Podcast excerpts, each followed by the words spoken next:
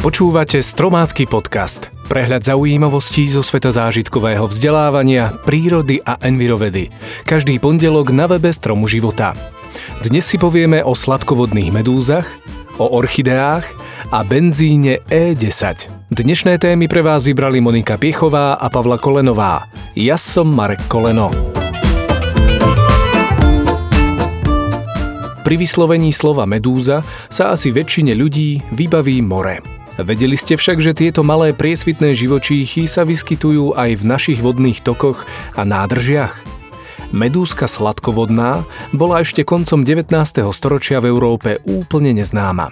S najväčšou pravdepodobnosťou sa sem dostala činnosťou človeka pri dovážaní rozličných cudzokrajných vodných rastlín, ale zavliecť ju sem mohli vo svojich ranných vývinových štádiách aj vodné vtáky. Prvý nález tohto pôvodom azijského živočícha na Slovensku sa datuje zhruba pred 50 rokmi v Dunajských vodách. Medúzky u nás mrazivú zimu neprežijú, preto chladné alebo suché obdobia prečkajú v rozličných vývinových štádiách polipa a na jar sa postupne menia na malé medúzky. Viete, prečo sú obvykle všetky medúzky v jednej vodnej nádrži buď samce alebo samičky? U nás sa totiž nerozmnožujú pohlavne, ale delením – Počas niekoľkých desiatok rokov sa ale mení zloženie populácií v jednotlivých nádržiach zo samčieho na samičie a naopak.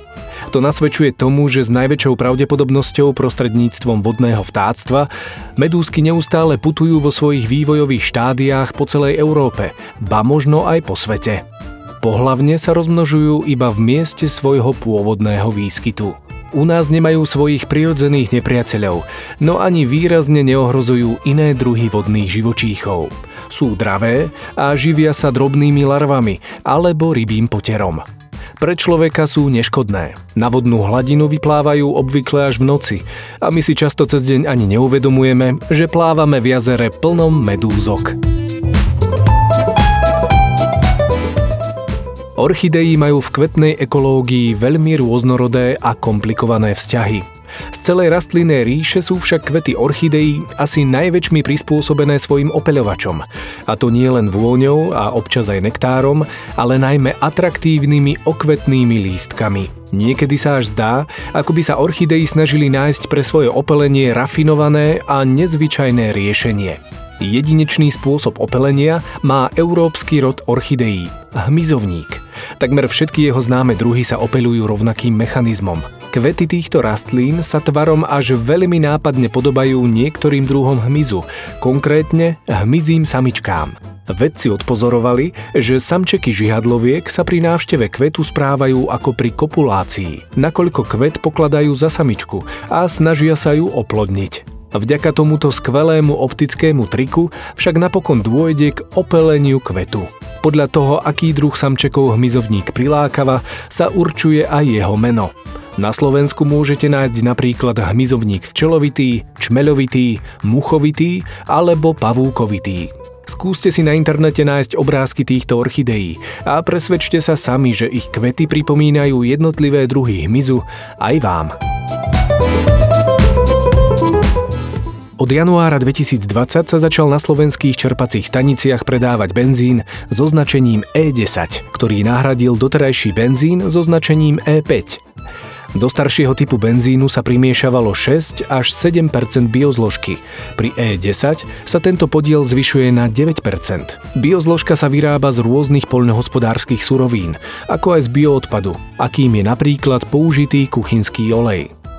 Pri takto navýšenej biozložke sa znižuje množstvo emisí oxidu uhličitého o 1 až 3% Nahradenie fosílnych palív biozložkou môže samozrejme znížiť výkon motora a pri starších modeloch aut poškodiť gumenné tesnenia alebo kovové súčasti. Fínska štúdia však ukazuje, že drvivej väčšine veteránov vyrobených pred rokom 1984 benzín E10 vyhovuje. Zároveň od roku 2009 sú na benzín E10 prispôsobené všetky vyrábané motory. Čiže tu máme 15-ročný časový úsek výrobkov, pre ktoré nie je 100% vyhovujúci a je potrebné siahnuť po kvalitnejšom benzíne. Okrem aut to môžu byť napríklad aj staré kosačky. Doteraz sa však nepotvrdilo, že by sa kvôli benzínu E10 staré autá kazili. Na Slovensku je priemerný vek aut asi 13,5 roka. V Rumunsku a v Bulharsku dokonca vyše 16 rokov. A vozidlá tam fungujú bez výraznejších problémov. Na záver, priatelia, nezabudnite. Ak už auto so spaľovacím motorom máte, využívajte ho rozumne. Kratšie trasy sa predsa dajú absolvovať aj pešo alebo na bicykli. Marekové haluzoviny.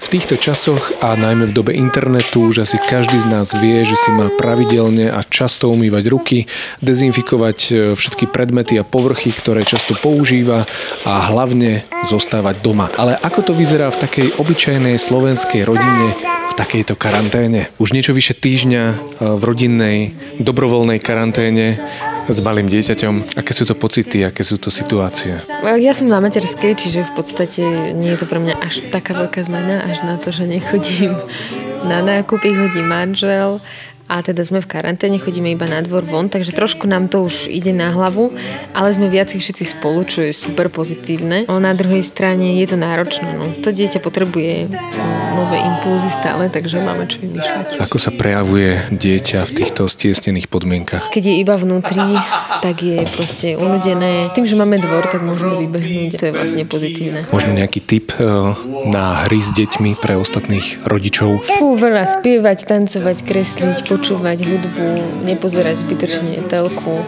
a tak byť spolu. Keď sú už deti väčšie, tak hry všelijaké sa dajú hrať. No, s menšími deťmi sa hráme na hada a tancujeme kolo kolomlínske. Toľko Marek Koleno, Bratislava, Slovensko. Tak to bolo z dnešného podcastu všetko. Na budúce si povieme o červenej farbe, o Svetovom dni vtáctva a medovicovom mede.